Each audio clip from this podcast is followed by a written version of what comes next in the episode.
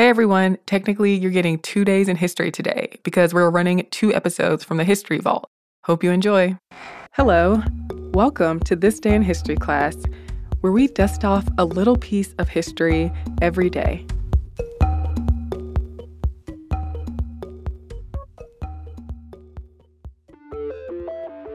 The day was March 22nd, 1916 after Yuan Shikai was declared the first official president of the Republic of China in 1912, he had attempted to bring back Confucianism and reinstate the imperial monarchy.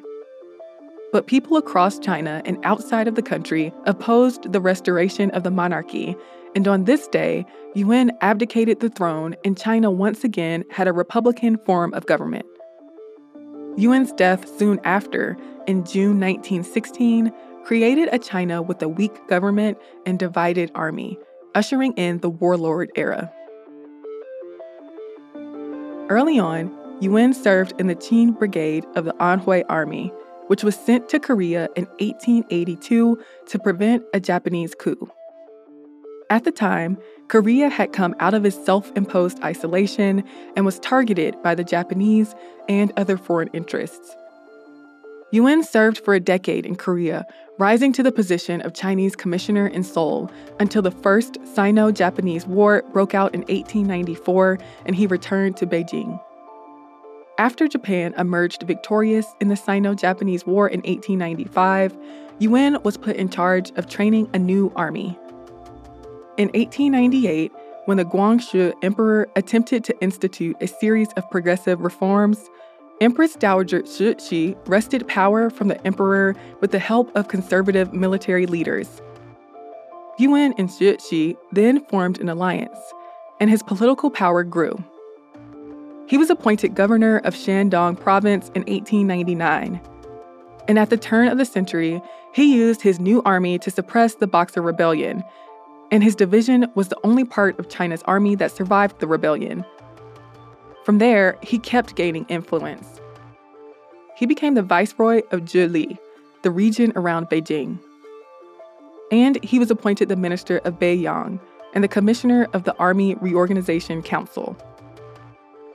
Yuan even played a role in political reforms late in the Qing dynasty, like creating the ministries of education and police. Cixi was firm in her support of Yuan and Yuan was even more powerful than her because of his role in government and military command.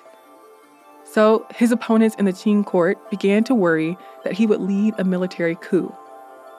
When Cixi and Guangxu died only a day apart in 1908, Yuan was ordered to retire from his offices and sent home to Henan province under the guise that he had to treat a foot ailment.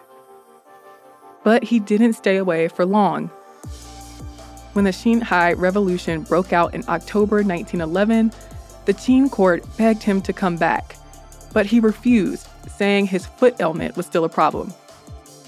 That was sarcasm if you didn't catch it. Anyway, Yuan eventually accepted, and he became prime minister in November, as well as commander in chief of all the armies in North China that were fighting against the revolutionists. By December, he had forced leaders of the revolution to negotiate, during the negotiations, revolution leader Sun Yat sen was elected president of the provisional government of the Chinese Republic.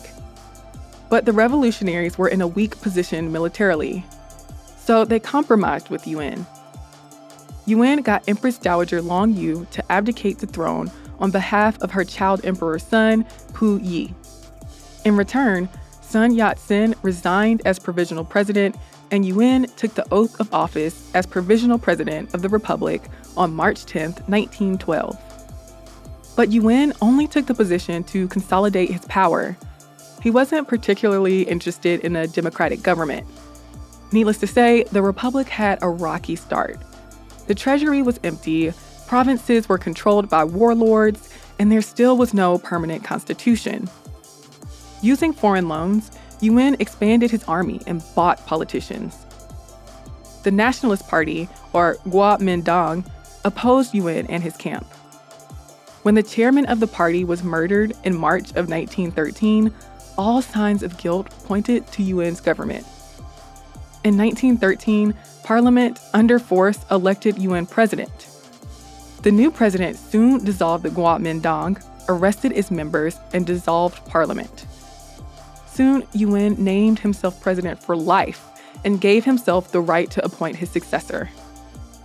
As a part of their expansion efforts, Japan attempted to take advantage of Yuan's unstable rule in China with a list of 21 demands, which would basically make China a Japanese protectorate. In order to avoid war, Yuan accepted a revised version of the demands. People protested and boycotted Japanese goods, and Yuan lost credibility.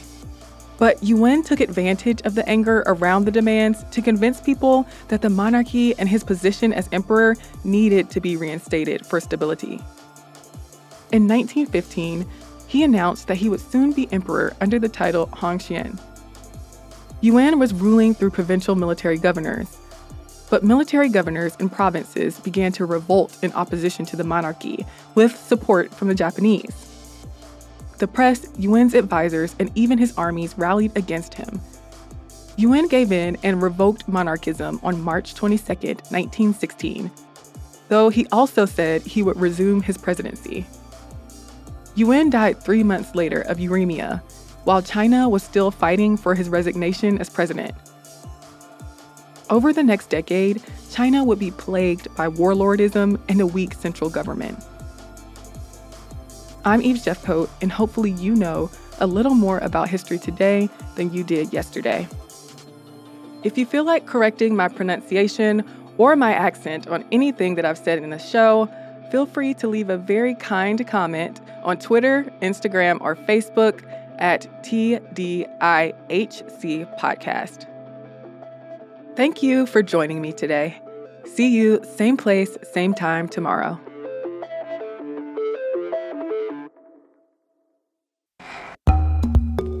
Hey y'all, it's Eves again. Welcome to this day in history class. Today I'm joined by Anney Reese. Hi. And Samantha McVey. Hey y'all. of Stuff Mom Never Told You. Thank you so much for having us. We're so excited to be here. Very excited. I'm excited. Y'all are here too. And if you listen to Stuff Mom Never Told You, which if you don't already, you should, you've probably heard me over there talking about female first, our women in history who did amazing things and were the first to do those things. So I'm super excited to be joined by them for this episode about Anne Hutchinson. And they will kick it off and let us know about what happened today. Yes. so, on this day in history, Anne Hutchinson is who we're talking about. I'm really excited. Was banished from Massachusetts Bay Colony and excommunicated. She's considered by some as one of America's first feminists after she rejected acceptable gender roles and challenged male authority by preaching to both men and women as a spiritual leader in Massachusetts. So, right up our alley. Here we go. But okay, let's step back a bit because Okay. that's a lot. So, Hutchinson was born in England in 1591 to Francis Marbury and Bridget Dryden. She was raised in Lincolnshire, and as she grew up, her father, who was a dissident priest, taught her scripture and also taught her to question the teachings of the Church of England, while her mother taught her about herbal medicines. And it was not common at this time to get a formal education as a woman. She didn't get one. But she did read pretty much whatever she could get her hands on. And she was always a thinker. One of her inspirations was a local vicar named Reverend John Cotton, who is a huge player in her story. but he eventually left her immediate sphere and he joined a group of religious dissidents in North America where religious freedom was promised in 1633.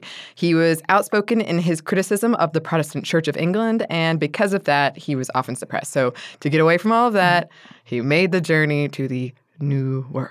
Okay. Yes. So before we get a little more into that, just a little more history on Anne Hutchinson. She married a well-off merchant from a good family named William Hutchinson in 1612, and between 1614 and 1630, she had over a dozen kids. Yeah. She was busy. She was very busy, just uh-huh. saying. So mm-hmm. in 1634, her family followed Reverend Cotton and made the journey to the Massachusetts Bay Colony when Hutchinson was 43. She used her training as a midwife to find work, and through this, she met and bonded with a lot of women, and she started inviting some of them to her house to discuss Cotton's sermons. Right. Mm. But Those sound like I want to know what those meetings were like. Like, what was the environment like in those meetings? She was very, very passionate, and she is what I would describe with my modern eyes as a spitfire. She had a lot of opinions and she wanted to share those opinions, and she was really critical of the system in place. And they started critiquing some of that Puritan belief system. In particular, Hutchinson did not agree with puritanical beliefs around the covenant of works, which essentially was the belief that the path to salvation required following religious laws and performing good works, and thus kind of dependent on the church and clergy. Hutchinson followed instead the covenant of grace ideology, and this basically, in a nutshell, meant that salvation could be obtained through God's grace alone. And as part of this, she didn't adhere to the Puritan belief that good works were an act of God's grace. She espoused that a direct personal relationship with God was the only way to achieve salvation, which was a direct threat to the current power structure of the church. Right. And not only that, they also criticized some of the power structure of the colony and of note, the assumed inferiority of women compared to men when it came to God's laws. Her meetings became popular enough that word got out about them and some men began attending. Some of them were well known in the community. Some had upwards of 80 people in attendance, and this caught the attention of local religious leaders who did not like Hutchinson's popularity nor the interpretations. They felt she was a challenge to their authority, obviously. She was basically cutting out the middlemen, and middlemen is accurate. Actually, because- actually men. right, Yeah. exactly. I just want to reiterate her meetings that were getting towards the end of like 80 followers, that was more than some churches were getting. Right. I was gonna ask that. Yeah. it was like It's 80 big was a big number. number back then. Yes. Okay. In particular, in this town she was in, and that's when people started, when men started showing up at these meetings. Right. And then when they noticed that she was getting a better, higher attendance than some of the established churches. Right. In 1637, Hutchinson was tried for sedition and heresy. But at the heart of the matter, she was on trial for challenging established gender roles by holding a place of authority over men at her meetings by talking while they listened. The horror. They uh-huh. also accused her of breaking the fifth commandment, which is honor thy parents. In total, she faced three charges breaking that fifth commandment, defaming authorized ministers, and improperly holding meetings in her home. The men in power were afraid her actions would inspire other women to challenge masculine authority. Oh, even, even her role model, Reverend Cotton, who she semi followed, uh, he turned against her. Oh, her. a story of betrayal. I love it. Uh, yes, he labeled her meetings as, quote, promiscuous and filthy, coming together of men and women without distinction of marriage. Oh, no. And your opinions fret like a gangrene and spread like a leprosy and will eat out the very bowels of religion. So that's pretty harsh. That is really specific, too. Yeah. Coming from your your role model who you started these meetings kind of talking about how awesome he was. So, did she influence other women? Yes, she definitely had a following of her own of people who completely agreed with her and thought, yeah, why are we dependent on the men to get salvation through God? Why does it have to be via what they say? Um, a lot of people had strong opinions about Hutchinson. Right. Someone at her trial got right to this, saying Hutchinson had, quote, rather been a husband than a wife, and a preacher than a hearer, and a magistrate than a subject. Basically, she was assuming a masculine role. Okay. Right. I'm Right. for it. right. so let's talk about the trial because the entire transcript exists, which is excellent. As you know, Eve, sometimes it's hard to get these Yes. So helpful. and this was an excellent example of how she was a Spitfire because these men were just leveling these accusations at her, and she just always had an answer. So I know you love a good quote on this show. I do. Okay, perfect. I love a quote. Perfect. So we thought we would do a very tame reenactment Oh, of a, a section of this trial. Oh, we're Okay, not going to get up cool. on, on the table and ready to go like we're actually in trial? If the movement Okay. uh, inspires you, All then right, yes, you can. I'm I'm gonna, I'm getting into the role. Here we go. Okay, perfect. and this is from the examination of Mrs. Anne Hutchinson at the Court of Newtown. So Governor Winthrop, the governor himself, was a part of this, and he said, Mrs. Hutchinson, you are called here as one of those that have troubled the peace of the Commonwealth, and the church is here. You are known to be a woman that hath had a great share in the promoting and divulging of those opinions that are causes of this trouble, and you have spoken diverse things, as we have been informed, very prejudicial to the honor of the churches and ministers thereof, and you have maintained a meeting and an assembly in your house that hath been condemned by the General Assembly as a thing not tolerable, nor comely in the sight of God, nor fitting for your sex. And notwithstanding that was cried down, you have continued the same. Therefore, we have thought good to send for you to understand how things are, that if you be in an, an erroneous way, we may reduce you, that so that you may become a profitable member here among us. Otherwise, if you be obstinate, in your course, that then the court may take such course that you may trouble us no further. Therefore, I would entreat you to express whether you do not hold and assent in practice to those opinions and factions that have been handled in court already. That is to say, whether you do not justify Mr. Wheelwright's sermon and the petition. And I'm, I'm just imagining her face just being very stoic Yes. and mm-hmm. calm, and her mm-hmm. saying, I am called here to answer before you, but I hear no things laid to my charge. Which is an excellent comeback. He's just mm-hmm. like, here's all the things you did wrong. And she's like, I didn't hear anything. He took a lot of words to say about. He had like three points in a whole 19 paragraphs to say those three points. And that's pretty indicative of how this trial plays Well, out. A big, like, long-winded accusation, and her being like, "No, I don't see it." Right. so she always had a comeback ready, and she did make one mistake. During the trial, Hutchinson claimed that through direct revelation, God granted her the right to interpret scriptures as she saw fit. As you might imagine, that did not fly. Not at all. Um, and it fit under the charge of defaming authorized ministers.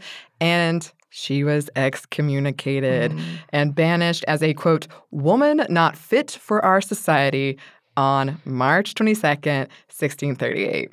For three months, she was imprisoned in something like house arrest when she was once again brought before her judges to ask if she had renounced her heretical beliefs. John Cotton, her mentor, said to her, Let me warn you, the dishonor you have brought unto God by these unsound tenets of yours is far greater than all the honor you have brought to him, and the evil of your opinions doth outweigh all the good of your doings. Consider how many poor souls you have misled.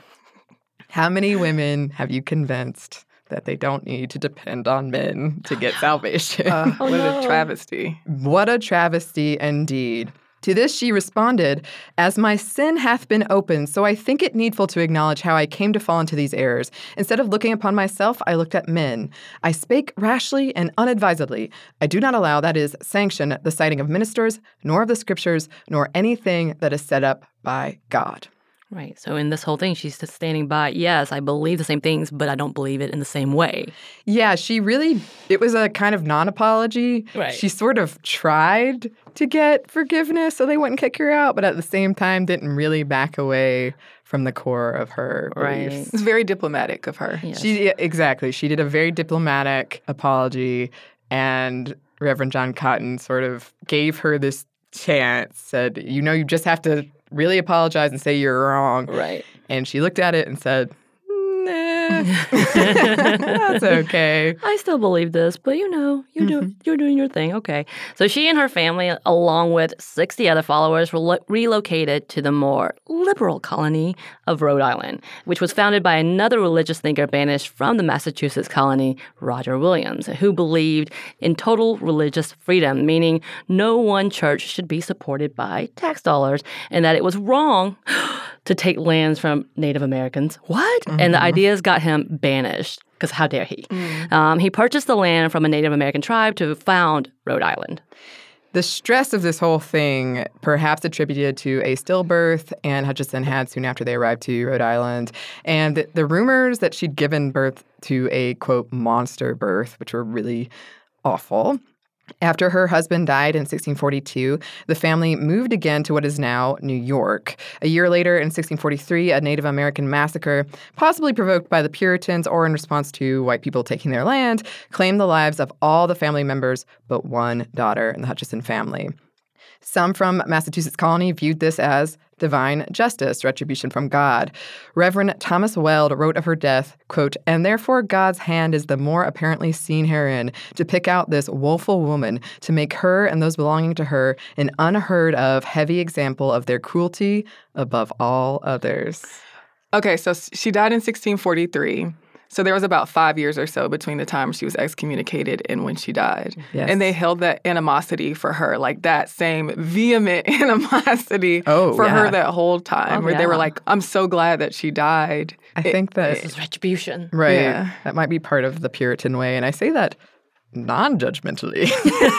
but I feel like uh, spite is a big part of Yeah. certain belief systems. It Right. was like what you, you got what was coming for you. Right. You angered God and all these religious men. Therefore, here is Right. your just desserts, It's your punishment. righteous retribution. Yep. God striking you down. And Governor Winthrop, from earlier after her death, described her as an American Jezebel. So, yes, Mm. still a grudge, Mm-hmm. still some anger, some hurt feelings, perhaps. She is sometimes referred to as the mother of the Antinomian Conspiracy, which took place from 1636 to 1638 at Massachusetts Bay Colony. And really, in a nutshell, was essentially this whole thing the covenant of works, the covenant of grace. Mhm. It was one of the first and most severe theological schisms in New England. In the wake of her trial, in the wake of Anne Hutchinson's trial, to prevent any future similar incidents, the colony put all this money into training theologians and ministers, all men, of course. course. And one of the institutions born out of this was Harvard. Oh, interesting. Yes. And I read an article on Harvard's blog about how she's sometimes seen as the mother of Harvard. Oh, does Harvard itself, the university, support that view of her as a mother, or is it just kind of like women in this Hmm. day and age who support her as that? Well, I would love to hear from listeners from the what I ascertained from this blog post is sort of a new acceptance Right. Okay. of her, but previously it was sort of the opposite as forget about her. Right. Pretend, pretend it didn't happen. Shh. Right. So I think it's probably a pretty well-known fact, but if anyone wants to write in, we would love to know. Right. So only, uh, I think it was three and a half centuries later. Mm-hmm. It only took three and a half centuries. They finally, she was officially pardoned by the governor of Massachusetts at the time, Michael Dukakis, and she has a road and a river named after her in New York. So Oh. there's that. So you know, her legacy continues. yeah, some kind of recognition posthumously, but at least it happened. It, yeah, it just it just took a minute, but she is definitely reading about her. To me, she seems like one of the first American. women. That's kind of our thing. We always said religious freedom Right. and having these like thoughts and debates, but because she was a woman doing it at the time and was threatening this masculine authority, Right. was very much frightening. A frightening prospect Absolutely. and we again we hear these stories about people making that journey and coming for this religious freedom Mhm. and i am glad that even though it might not have turned out necessarily great for her i'm glad that there were these people that were fighting this fight and thinking you know what i believe in this way Yeah. challenging the status quo Yeah, I think it's a very relevant thing to talk about right now. absolutely and i i do have a tldr version Okay, I'm ready for it. Basically, she was a woman who was a thinker that believed that salvation was only available through God, not through these man made church structures. She directly challenged the patriarchal church's power. She preached her beliefs, gained quite a following at a time when women were meant to be quiet and subservient. And she was charged with heresy and excommunicated and banished because of it.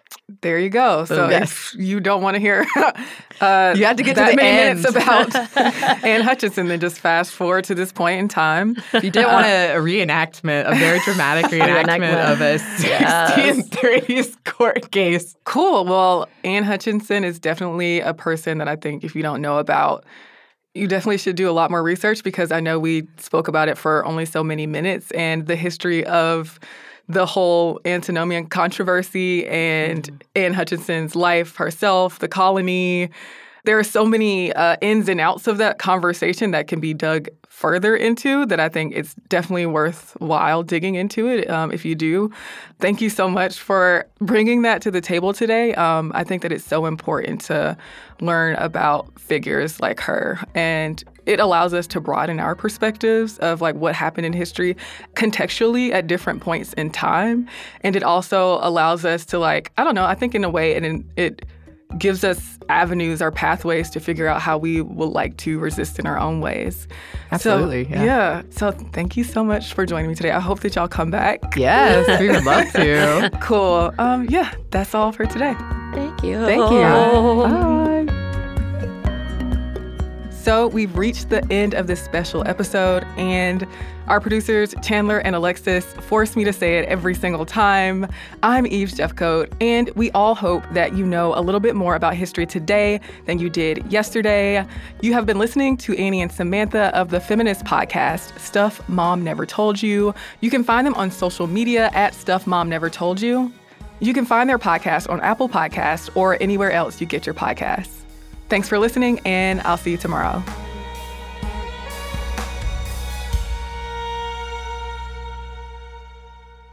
For more podcasts from iHeartRadio, visit the iHeartRadio app, Apple Podcasts, or wherever you listen to your favorite shows.